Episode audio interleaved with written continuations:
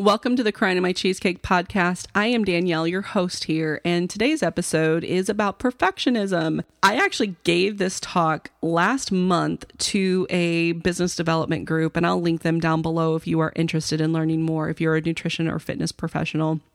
But it's about perfectionism, and I was given the challenge to not create slides for it. I create slides for everything when I do lectures online because it's just, it's easier for people to follow along, but it's also, you know, online it's different and there's no real engagement. You can't see everybody properly and you, there's no feedback when you're on Zoom. So usually I do a, a slideshow, but this time I was challenged because one, I didn't have my left hand to work with, but also the Um, C E O asked me, he's like, just, just show up and do it. I know you can do it. It's fine. It'll be okay. And I'm like, okay, okay. So I did write some notes down. I'm like, okay, notes are not slides. And so this is ironic because I am a perfectionist. I am a recovering perfectionist. And I think I learned it when I was young because it's always been seen as a positive trait. Perfectionism is a positive trait. And people will even say or praise you for, oh my gosh, you have everything together. Oh my gosh, look how you always do everything so perfectly. And they'll even say that.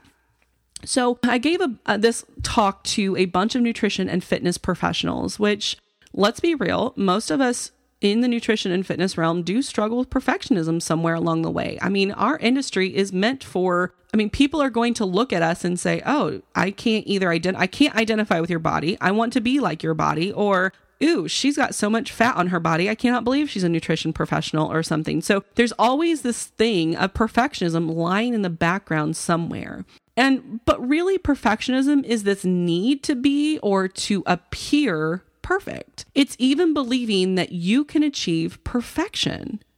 Crazy. Like, as a follower of Jesus, I know I don't get to be perfect until I'm I'm with Jesus, until my last breath here and my next breath with him. That's when perfectionism gets to be. But I don't get to be perfect here on this side of earth. Perfectionism does not equal striving to be your best, though. So there's a whole difference. There's nothing healthy about perfection, but striving to be your best is more like, I want to grow, like this growth mindset that where I am now, I don't want to be there next year. I want to be to the next level. It's maybe think about striving to be your best would be more of like practice. You show up to um, hitting practice to be better and to practice getting better so that you can have a, you know, nine hundred batting average, right? You, you show up to keep practicing to get better at something. But perfectionism says there's no growth. Perfectionism is actually a cap, a ceiling cap on growth, means that, oh, I'm done. There's no more growth available. So again, growth is more about achievement and goals, not a static state of an already achieved thing. Okay. Like you're not already achieved. That's what perfectionism does. So what are some signs of perfectionism? Well, maybe you're not able to do your dream because you have to have a system worked perfectly. You have to have something perfectly down. Maybe you don't clean your house because you don't know how you want it organized yet. Maybe you don't reorganize your kids' room or the toy room or whatever it is because you don't have a system down. You don't have a plan. And that plan is not perfect. That plan is, you know, like, let's think about the closet. With the closet, it's easy to overwhelm with closets and clothes. So if you don't have a plan, I might as well just not do it. That's a sign of perfectionism. It's just saying, well, I might as well not do it and getting excuses of why you're not doing something. Maybe perfectionism shows up for you and not being able to invest more time or money into your wellness because of the what ifs, or maybe you're not ready yet. If you're constantly saying, I'm not ready yet, that's probably a per- sign of perfectionism. Maybe you procrastinate on getting started on something or procrastinate finishing projects. Maybe you procrastinate spending time with your family because you have this, uh, I don't know how else to say it other than like the way pornography messes with people's minds. And I say people because pornography affects women and men. It's not just one or the other. Perfectionism messes with people's minds just like pornography does. If you think that you are supposed to be this Pinterest perfect family, that this is the way it is to go and experience life with my kids, and the reality is not the same, you're going to miss out on all of those blessings and experiences and learning moments for you. I, I truly believe that parenting is to mature and raise adults, honestly, because we don't know it until we have to go through and slow down our life to remember the basic the basics of life, right? So if you are procrastinating on something, why? It's probably perfectionism or a learned perfectionism somewhere. Perfectionism also is found in being very critical of others, very critical of others, but not yourself. I mean, maybe you are silently to yourself, but you avoid it. But you're very critical of everyone else around you. You can see every single fault in everybody else, but you never address your own. You never address your own. Or you get very um, defensive when someone brings up your flaws. That could be a sign of perfectionism. Maybe you forget that you, your children, your friends, your husband are a process, are part of a process, or on a process. They're not an end game. There's no before and after. There's a before and during. There's a before and during my new process or project or th- something, but there is no before and after until we're done with life, until we breathe our last breath. I would challenge you to stop seeing life in the before and afters and seeing it in the before and during. Maybe perfectionism shows up in that you don't want to be held accountable to anything. Maybe you hired a nutrition coach and you were really upset with yourself and where you've gotten, and um, you don't show up for your nutrition coach and your You're logged, you quit logging, you just ghosted your person that you asked to help you and that you paid to help you, because you can't be perfect, because you can't log your food perfectly, because you're afraid that you're that you're actually going to have to start saying no to yourself. It's a sign of perfectionism. Maybe you're just constantly full of excuses. Maybe you have the all or nothing mentality. If you mess up your food choice for one day or one meal, that is like saying you have a flat tire on one tire and you're going to slash all other, all the other three. And all that is, is just more expensive, harder to deal with. Perfectionism has no place in life, because life is not all or nothing.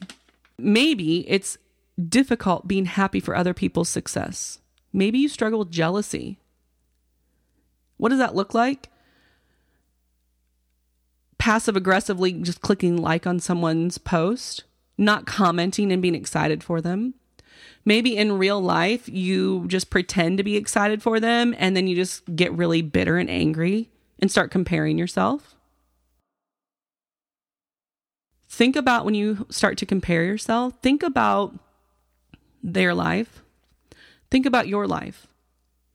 You were given your life to live, not theirs. You probably can't handle what they have in their life, or wouldn't like what they have in their life, nor them yourself. Comparison really is the thief of joy. When we struggle with comparison, we're likely struggling with perfectionism. Another example of the way we deal with perfectionism is maybe you just don't feel like I don't feel like, well, you know what? If you don't feel like, why? Do you feel like you need to show up looking a certain way? Do you need to show up and look like you have it all together? Do you not have it all together and you can't, and you're embarrassed to show up? All of those things can be signs of perfectionism. But causes of perfectionism is where I want to go. Causes are insecurity, inadequacy, fear of disapproval. Think about growing up. I want you to think about who you were in eighth grade, eighth grade. And then I want you to think about what your insecurities were, where you felt inadequate, your struggles with fear of disapproval. Guarantee you those are the same things you struggle with today, or what you're fighting against today. Guarantee it. You see, by the time we're in eighth grade, fourteen years old, by the time we're in eighth grade, That is the last time that you have to change who you are. Because from fourteen on is exactly who you are when you are an adult.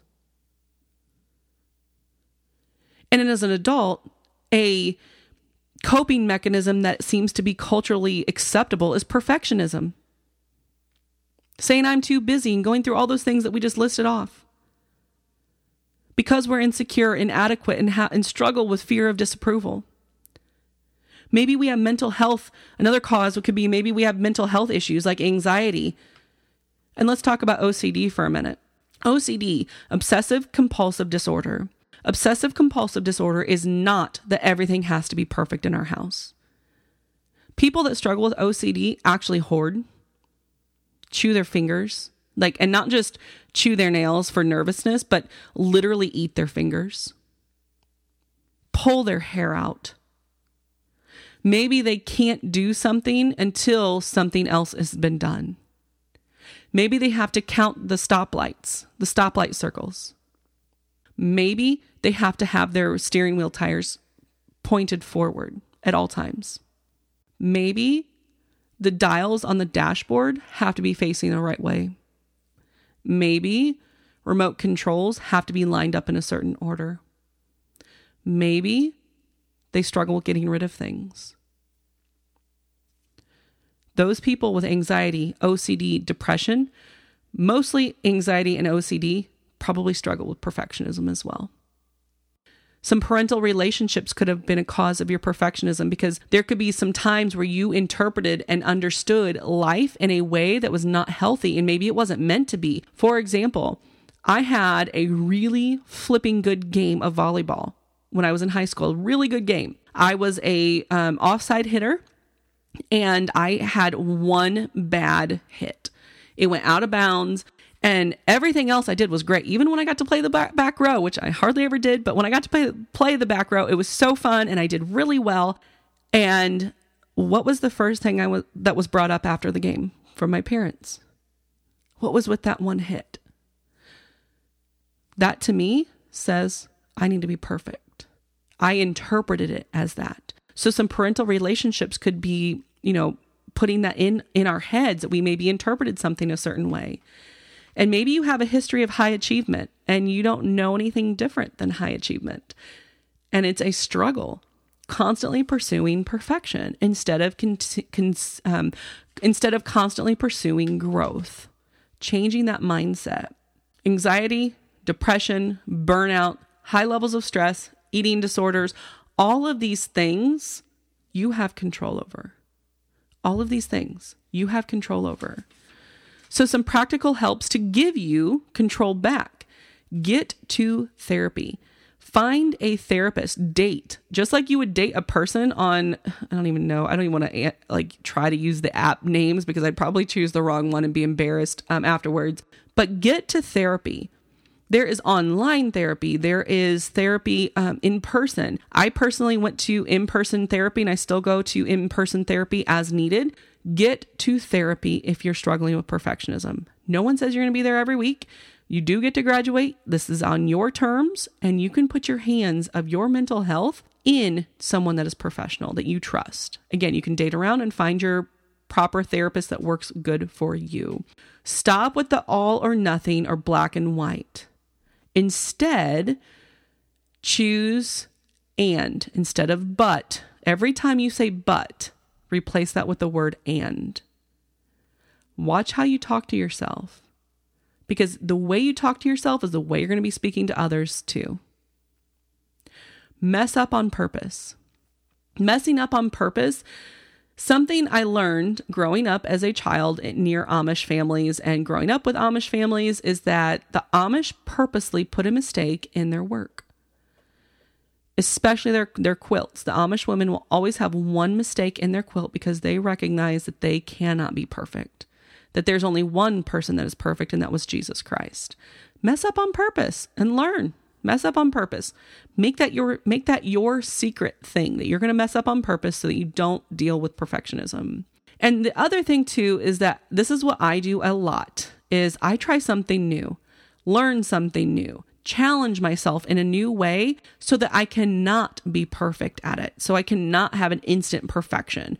Something I love to do is go learn something new outside or art-wise, or um, it could be painting or those cute little, I don't know if you've seen them, the diamond dots thing.